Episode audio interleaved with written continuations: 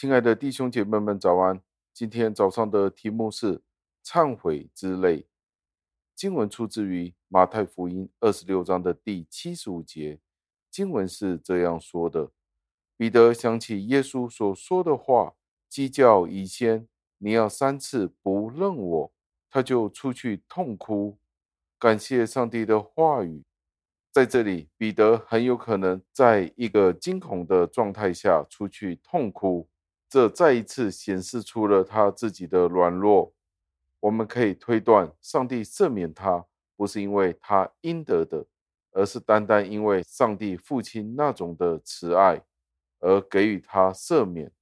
彼得的这一个例子告诉我们，即使我们悔改，我们是软弱的，我们都要抱着信心。和希望，因为上帝并不会藐视那些的悔改，因着软弱而去悔改的时候，上帝必会聆听，必会接受我们的认罪。彼得在这里偷偷的去哭喊，在上帝与天使面前承认他的悔改是真诚的，是真实的，在上帝与天使面前，他的流泪。表现出了他内心深处的悔改。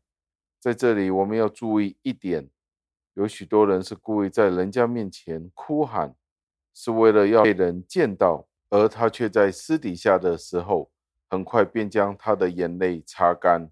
这些毋庸置疑的，只不过是他自己的虚伪和他自己的假装而流出来的眼泪，并不是因为上帝的审判。而流出的眼泪，这是非常清楚的。那我们很可能会问：是不是一定要流眼泪？是不是一定要痛哭，才表示我们有真正的悔改呢？信徒常常使用哭干的眼睛来到上帝的面前，但是这却是完全没有虚伪的。他们承认他们自己的错误，并且可以得到赦免。但是有一些人却是犯了更加严重的罪行，不一定是我们平常所说的或者玩梗的罪行。这一些的罪行，这些比较大的罪行，是使得他们完全的蒙羞，感到羞愧，便使得他们流泪。圣经在审判罪人之后，常常劝人要怎么样做呢？就是劝人要要披麻蒙灰。无论是在但以理书、约拿书和约翰福音，分别都有记载过披麻蒙灰的事实。最后，我们要思考：我们的眼睛是不是一定要流泪，才代表我们有一颗真正悔改的心呢？最后，让我们思考：我们的眼睛是不是一定要流泪，才代表我们有一颗悔改的心呢？眼泪可能给予人家的印象是虚假的眼泪，但是虚假的眼泪永远都无法骗得到上帝。上帝所寻找的是什么呢？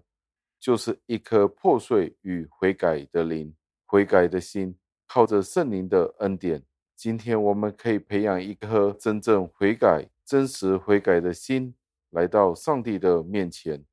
而这才是真正上帝所要求我们所做的事情，弟兄姐妹们，今天我们有没有犯哪一些的过错，以至于达到一个地步，我们都禁不住的流泪，为着自己的污秽和许多那些无法启齿的罪，我们有没有为了这些的罪而流泪哭喊过呢？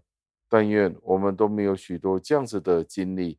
但是如果我们真的有的时候，我们便真的需要到上帝的面前，我们要为着我们的罪忏悔。